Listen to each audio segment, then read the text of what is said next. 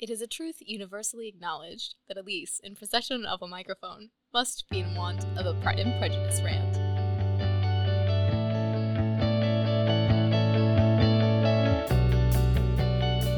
Hello, and welcome to Exposing Your High School Reading List. This podcast is dedicated to unpacking and improving the high school English curriculum. Except today. I mean, like, okay, some people read Pride and Prejudice, but not that many people read it. It's for my birthday. If you're listening to this on release day, it's my birthday, which means I make the rules. Yes, Right, guys? Absolutely. I suppose. you suppose. You'll notice that Becca is missing. That's because she she she personally wanted to wish you a horrible birthday. yeah. yeah, Um, she ha- we have beef now. Sorry, guys. The pod has uh, she's No, actually no, she's Becca- actually tutoring her sibling right now. It's very sweet. Yeah, it's like it's good. No, we. I gave I gave her permission to miss this. Out of okay. context quote's gonna be like oh God. no, we love Yeah, Becca. we do. Otherwise, we wouldn't do the pod. Yeah, that is correct. Not just like her, just like all of us. I should specify. Uh, Greta, do you want to tell them your good news? Oh my god. Yeah, so I just met up with my sister for the first time in a while, and she surprised me with this lovely pair of socks. For those of you who don't know, I am a big fan of socks, uh, as most people are, because they're wonderful. Yeah. Everybody. Everyone good. who's good likes socks. That's what I say. Anyway, this particular pair of socks is tan, and it has these beautiful, fun-loving otters on them carrying slices of watermelon. which They're makes otter them- melons. Isn't that beautiful? Yes. They're so good. Anyway, uh, yeah, so the otter melons were the highlight of my day today, in case anyone was curious. I thought this was the highlight of The your otter day. melons just surpassed it somehow. I Dang. get That's it. okay. Like you know, if someone had given me watermelon Yeah. socks, that would no. Actually, I can't say that. What if someone had given you an otter melon? what would that look like? Like For my birthday, like just a squishmallow or like a squishable. An otter holding a watermelon. Okay, okay, wait. who do I know who's gonna give me an otter holding a watermelon? I think I could do it. oh my god! Don't set the bar that high. I'll be disappointed. Okay, you give me a stuffed otter that is holding a stuffed. yeah, I can do that. so Okay. here's the deal because it's Elise's birthday episode, naturally, we can't forget when we're talking about Pride and Prejudice to also incorporate hockey. And so, Yeah, because if there are two things that you need to know about me, it's that I like hockey and that I love. Eat, sleep, and breathe Pride and Prejudice. pretty much in class today. In class today, Rebecca Entel, our professor, Greta and I are in the same class again. She was like, "Oh, this is something that Jane Austen does really well." And then I, you know, Greta and I had a moment, and then Rebecca says, "Oh, is that something that we were thinking of, or whatever?" And I was like, "I am always thinking of Jane Austen. Actually, part of my brain is always always dedicated to that." but for now, circling back to hockey, circling back to hockey, which we can do, I am going to assign all of them a player on my favorite team, the Seattle Kraken, who are doing very well, by the way. Five five win streak. Four was a record. and the last the game Pats. was like really high amazing. scoring too. Yeah. Five to one. Yeah. I didn't get to watch it. It was on TNT. Also, I was watching the election results. You know what? Equally important. Some might say more. I- Yeah. You know, I Yeah. yeah. I might say more. Anyway, but I might say more. Okay, now Greta, you I might, might think that I am going to give you the one German. would player. it be? I I, really not. would like to be Groovy.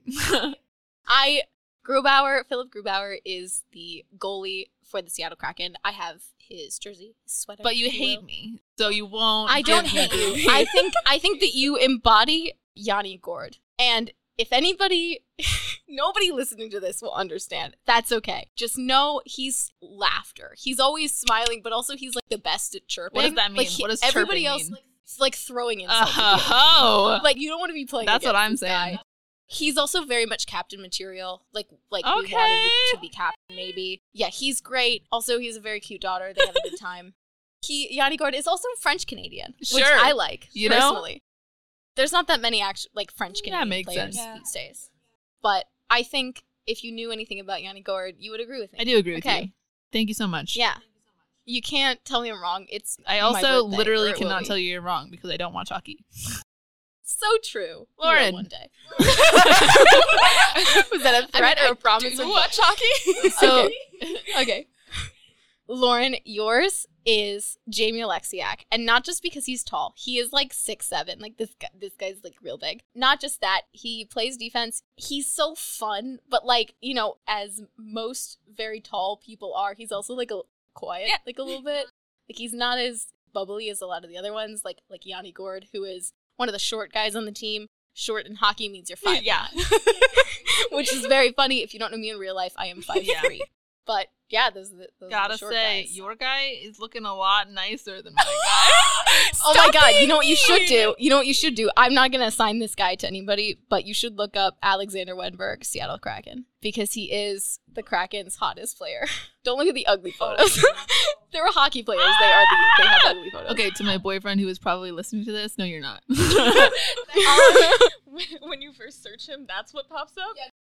yeah, no, not that one. That's what, that's why you search Seattle Kraken. He's got some real He good does. photos My from God. there recently you go. that I sent to my boyfriend. so okay. So sorry. He's this is just me reacting to all of the photos Anyway. that Lauren is showing me. Yeah, love love Jamie Oleksiak. One thing about him is there's this photo.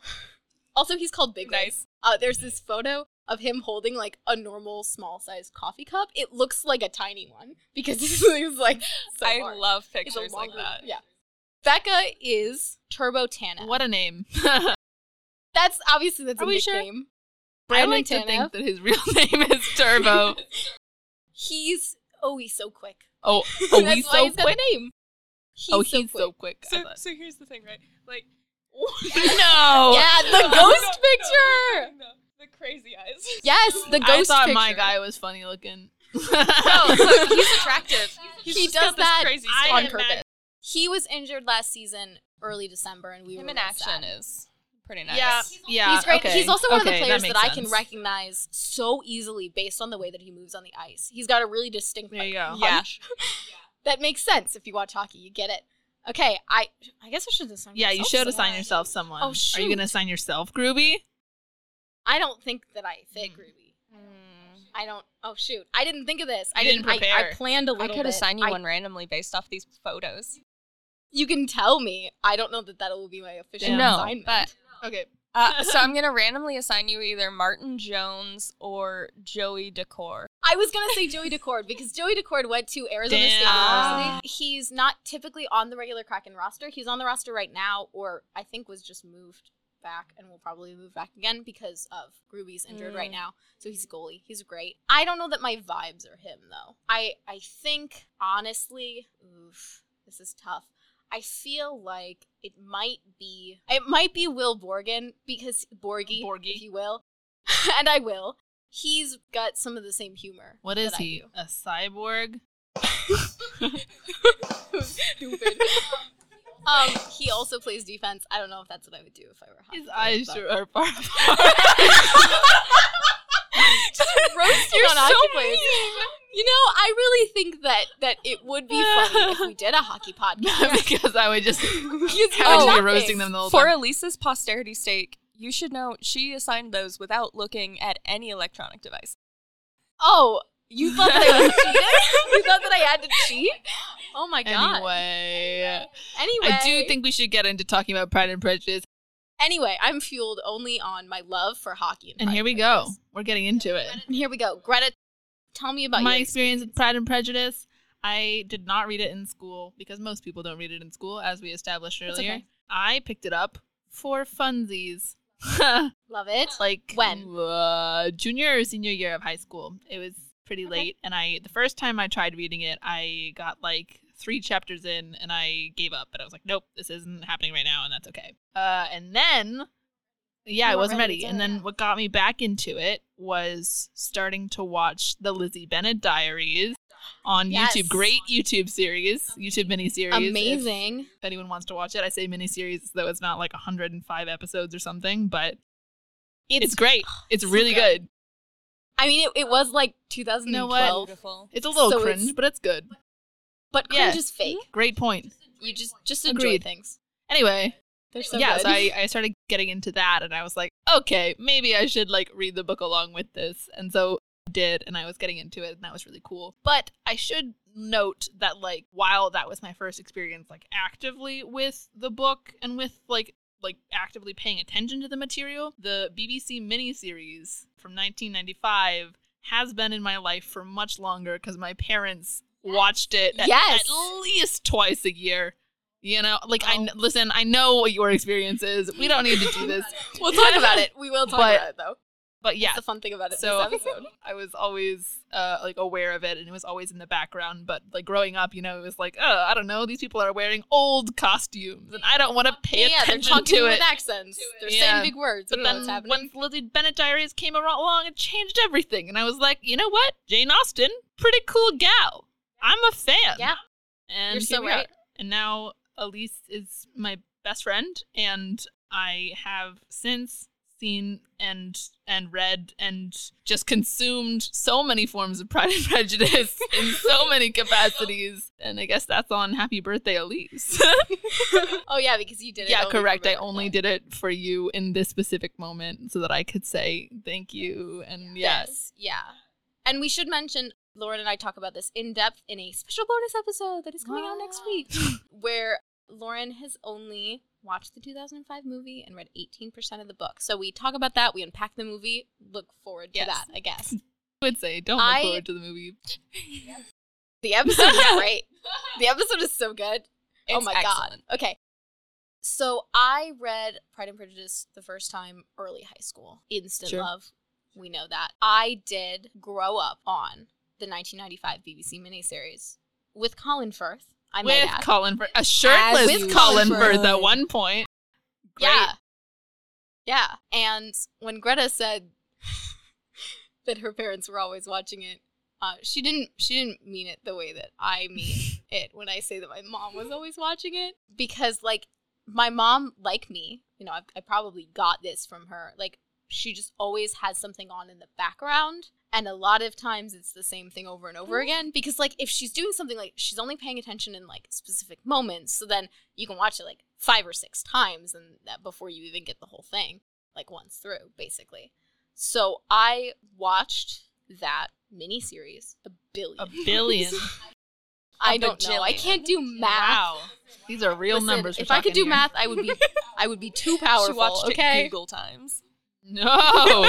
no. Google. and then and then there were a bunch of years where i didn't and then i got reintroduced and i was like oh my god and you know now here we are and i could probably quote most of it yeah, be honest, I believe you. I don't need to demonstrate that. We don't have Correct. six hours.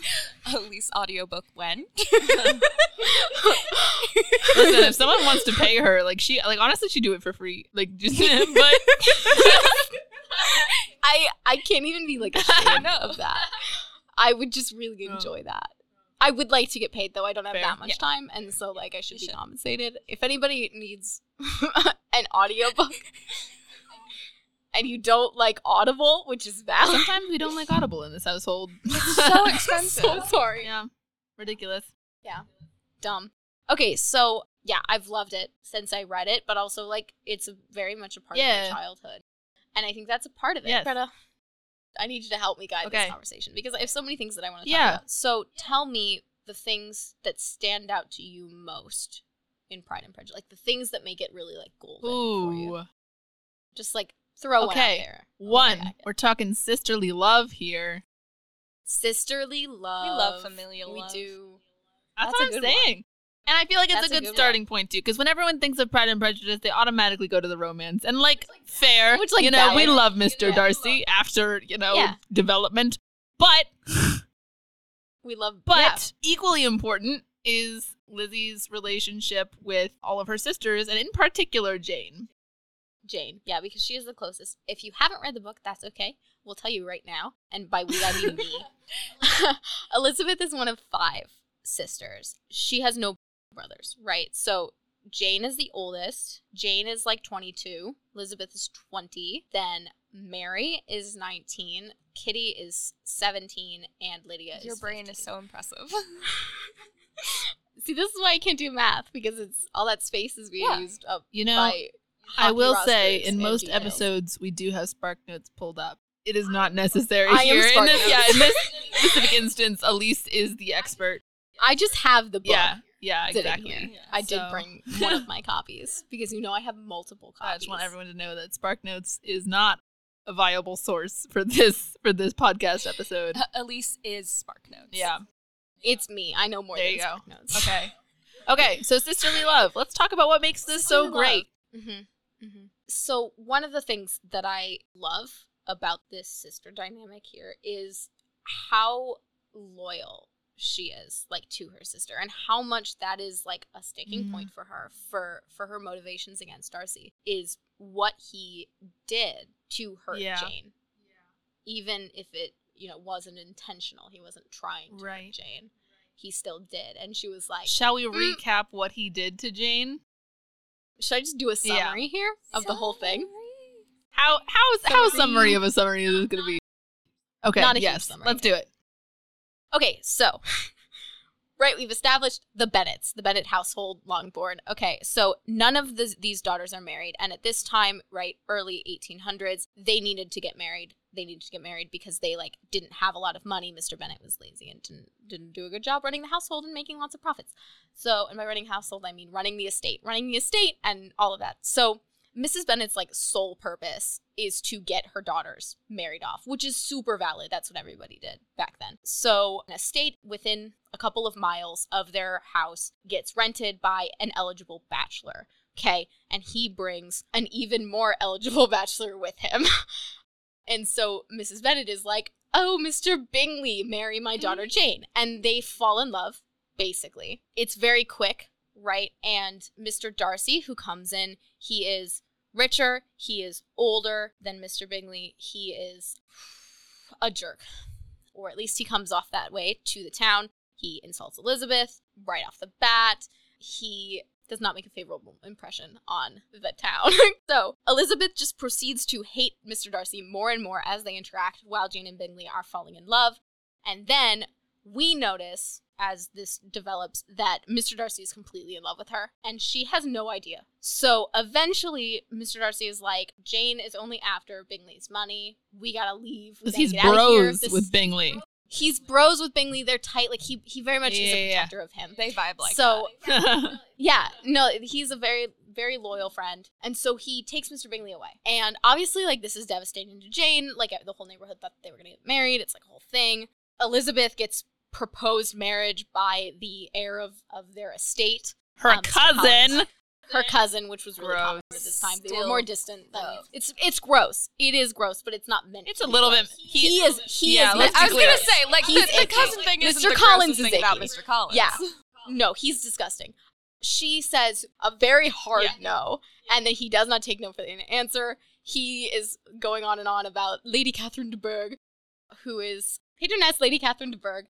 Yeah, so he, you know, lives on Lady Catherine's estate to basically like run the church there in their like neighborhood, whatever. So he is so icky and wants Elizabeth to marry him, and she says no. And Mrs. Bennet like wants to disown her because she said no, and this was going to secure the household, right? Because it would stay in the family. The house after Mr. Bennet dies will be given to Mr. Collins because of things that we don't need to get into. Misogyny and the law. Also, that's just misogyny. Anyway, and so that's a whole thing. And basically, okay, so instead of marrying Elizabeth, Mr. Collins finds the nearest eligible woman who is Elizabeth's good friend who's older, We love Charlotte.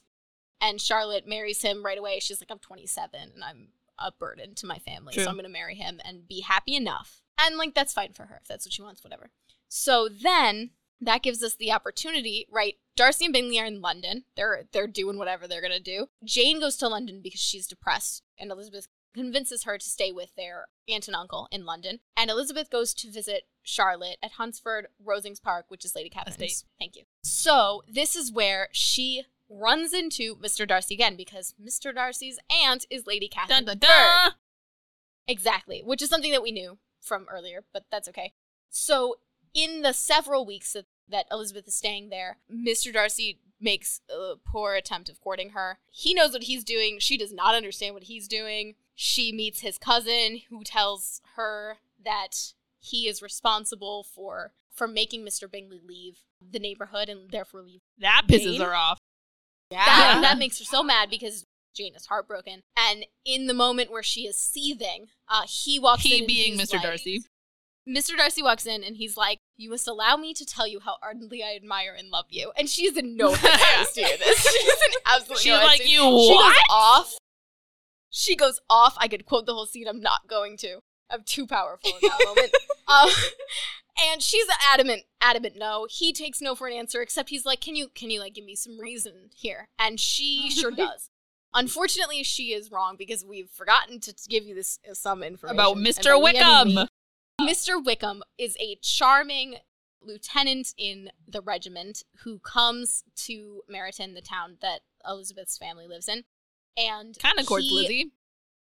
kind of courts Lizzie. He has no money though, so she never considers him a real option, but he turns her more against Darcy, saying that they used to be good friends, good buds, like family friends way back in the day, and he betrayed him and cost him all of his money, all of this all of this stuff that was just it was a lie. and she didn't understand that cuz she wanted to be charmed by him and also it was believable that Mr. Darcy Because- yeah, because he was a jerk to her. because he was a jerk. She had really no reason to think otherwise. So she confronts Mr. Darcy about this in this moment when he proposes. And that, you know, doesn't go so well. So there's some words that are exchanged. Read the book, guys. and and then he storms out the next day. She gets a letter from him. He delivers a letter to her, which is a little scandalous. But then he explains this whole history with Mr. Wickham, which is that Mr. Wickham tried to get Darcy's younger sister, Georgiana, to elope with him for the sole purpose of stealing all of her fortune, which was 30,000 pounds. That would have been a whole lot. That would have Shady been like stuff. several And million this man dollars. is a predator. Yeah, he's like he's like 28 at least at the time of elopement and she is 15. It's disgusting. Even like in this time period, that would have been like Yeah. wh- why are you not waiting? Yeah.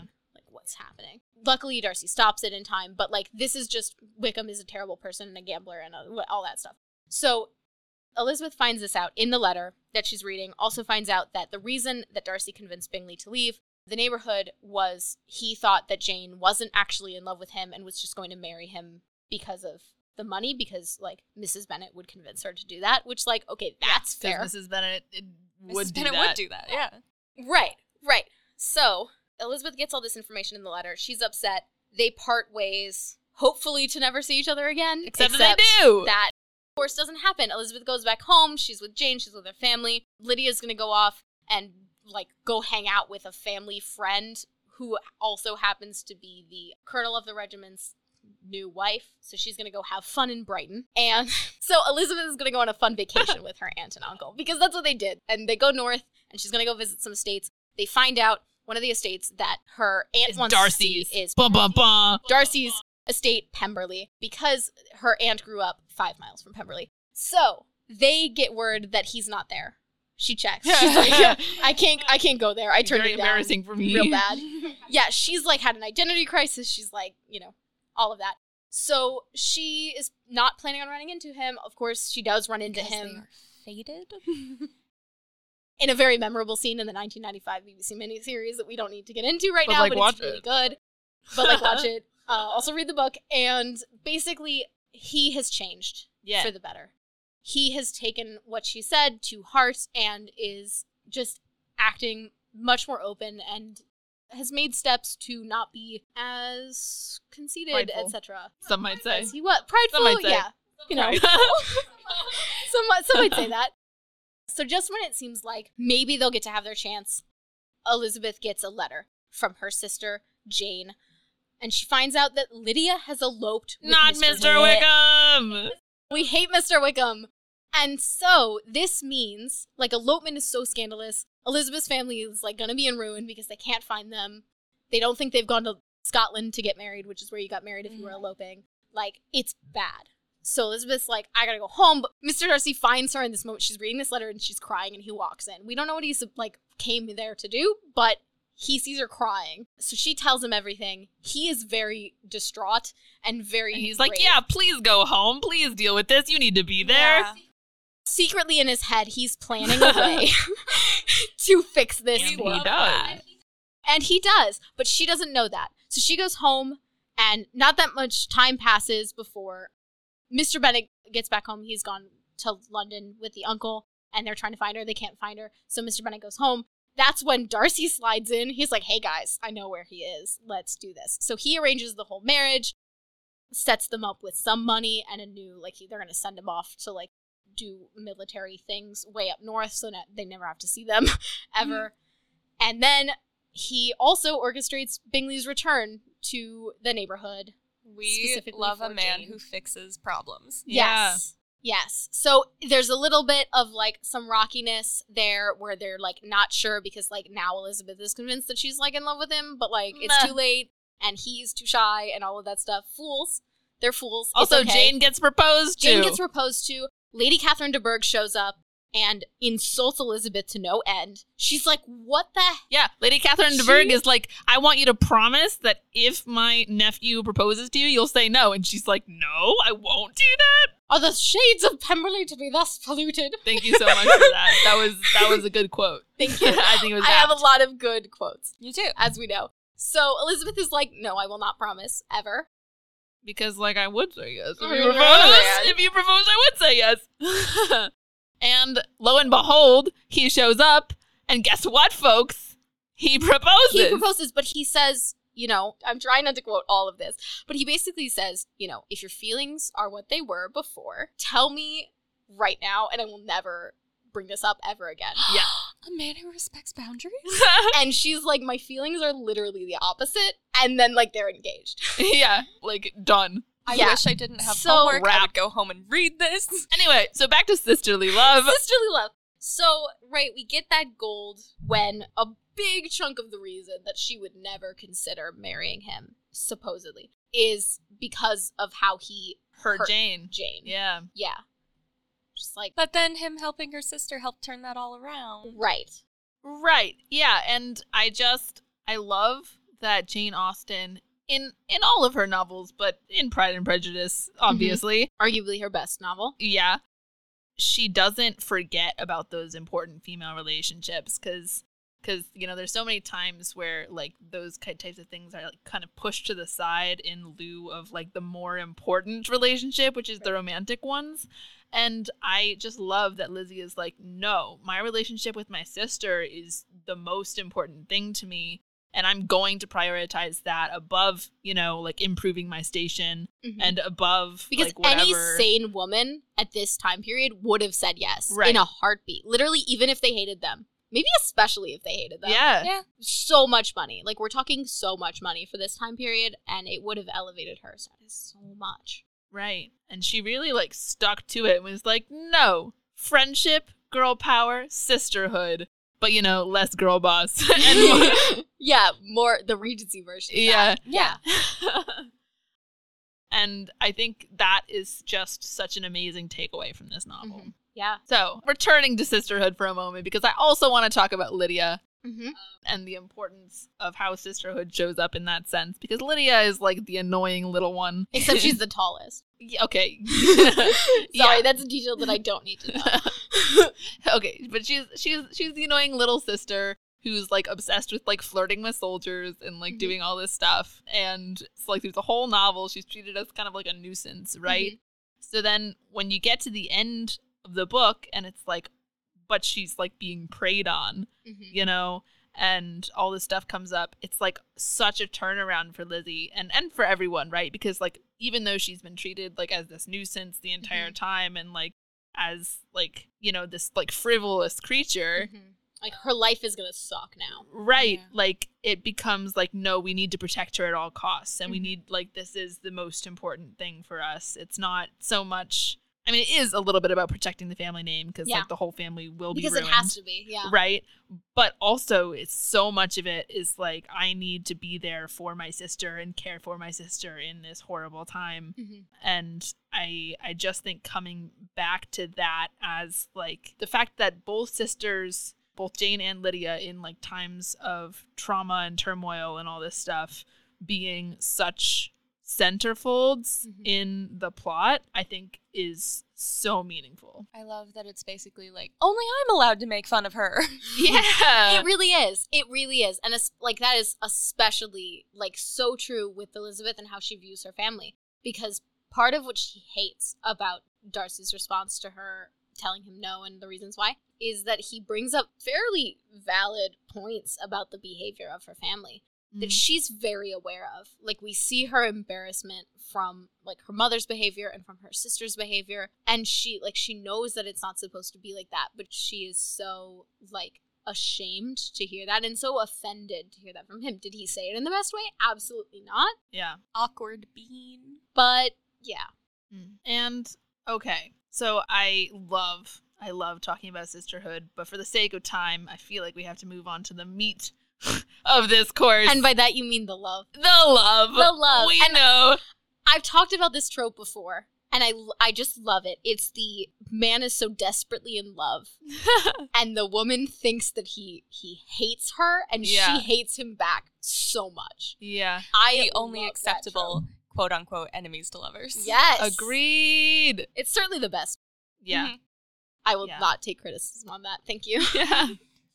Oh my god, yeah, and I don't know. The best thing about this relationship to me is just like both of their willingness to change. Yes. I don't feel like we see that enough in romances, especially modern romances, where both parties are like, okay, yeah, Mhm.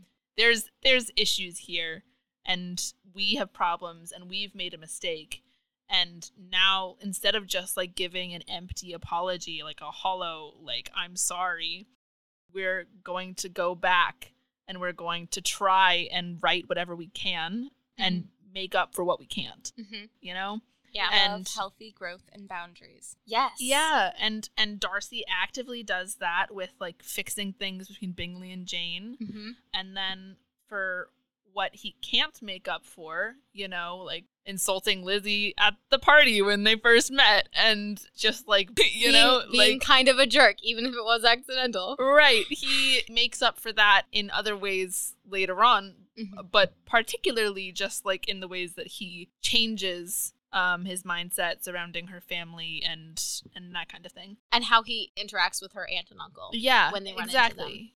Yeah. It's a big thing for her. That's one of the scenes where she's like, is this is, Is this the same guy? person? wow. And I think that's one of the things that very often gets overlooked is this both parties recognizing what they've done and making the steps to change it. Some of the adaptations take parts of that away from from either side, like making it more one person's fault. Right. And I think you lose so much there because it's so important that they're both like they both need a nudge to see what's going on, but Yeah. like they both take a moment, reflect, and they're like, "Oh shoot, like I haven't, Yeah. you know, been doing this." Uh, one of my favorite quotes from the book is till this moment I never knew myself. Yeah. I Lauren's face right now.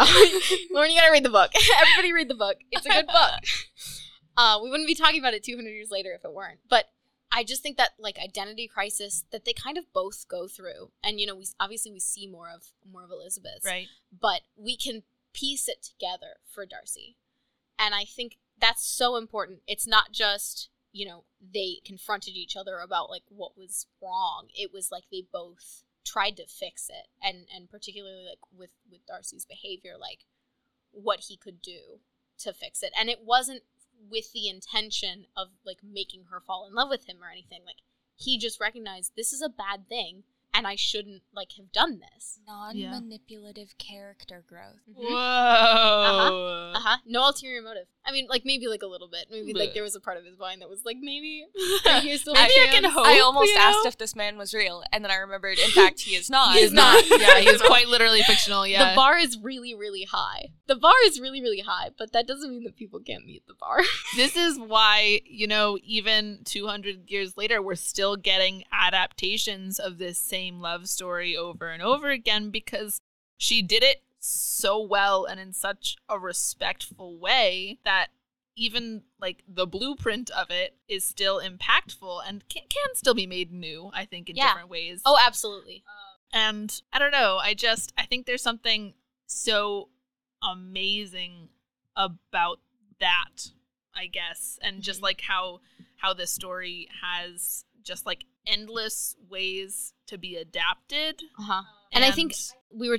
I, I would like to talk about a little bit too the the characters Yeah. specifically and how you know, when I'm when I'm reading, when I'm just like thinking about the characters, even if it's somebody like Lady Catherine de Bourgh, who we're not super close to, and we're not really supposed to like at all, Mm. right? The this sort of they feel so real to me, and like I start getting cons- I go really deep, and I'm like, oh my god, you know, there's there's this moment where the Catherine de Bourgh says to Elizabeth, "Oh, daughters are never much consequence to their fathers," Mm. and I just I I stopped one day because I, I read that or I heard that or whatever I was doing, and I was like, oh my god, did her dad say that to her? Yeah. and just like like looking at what these people were shaped by that we don't even see like the universe that they are in the universe that they are extends so far beyond this book Yeah. i mean i cried one day thinking about that I feel like, given the depth that every character has, if Jane Austen wrote this today, she would have like six cork boards, and they would all have red string. have you seen my dorm Yikes. you couldn't believe it though maybe elise does have six cork boards maybe it extends out Ooh. It's a fold away cork board you Birthday open present? your door, and they all just come flying out. Uh, yeah. I don't know, guys. It's such a good book. It is so good. Whenever anybody is like, "What's your favorite book?" It is always going to be my answer. yeah. Do I think that it is the best book of all time ever and there will never be a better? No. No. No, but that's also not what a favorite book should be. Yeah. For Listen. me, and like this is my definition of a favorite book. So your definition, you you guys or you the listeners, mine different. Mine is a book that feels like home. It's a book that feels like warmth and comfort. Mhm. It's the thing that you can pick up even when you can't pick up anything else. It's Yeah. the thing that you bring with you if you know that you're going to be like uncomfortable in a situation. You're like I can flip to any page. I can I can look at any chapter and be like sucked into it and just get lost in the pages again. No matter how many times I reread it, I'm finding another layer of something. I am falling in love with it over and over and over Yeah, again. definitely.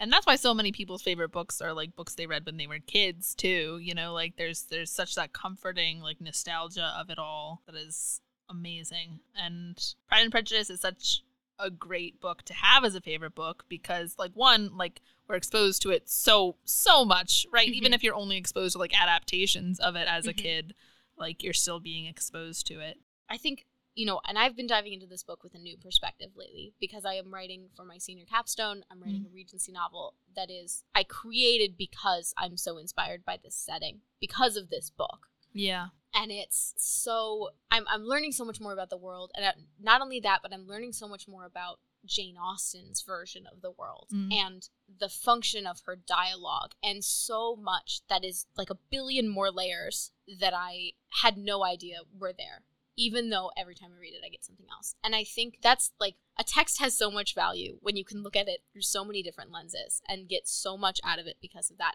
And like, yeah, I can just curl up in my bed and watch any of the many adaptations that I love, whether it's Lizzie Bennet Diaries or the Pride and Prejudice musical off off off Broadway or the 1940 version that is a gem that no one nobody likes Eh, like any of that like or I, I can open it up and i can look at it from this analytical perspective. I can look at, at it from a what did this possibly inspire Yeah. in the next 200 years of fiction of the novel right? Mhm. because this is some of the like the first of the novel in the way that we know it today. That's so inspiring and beautiful. thank you.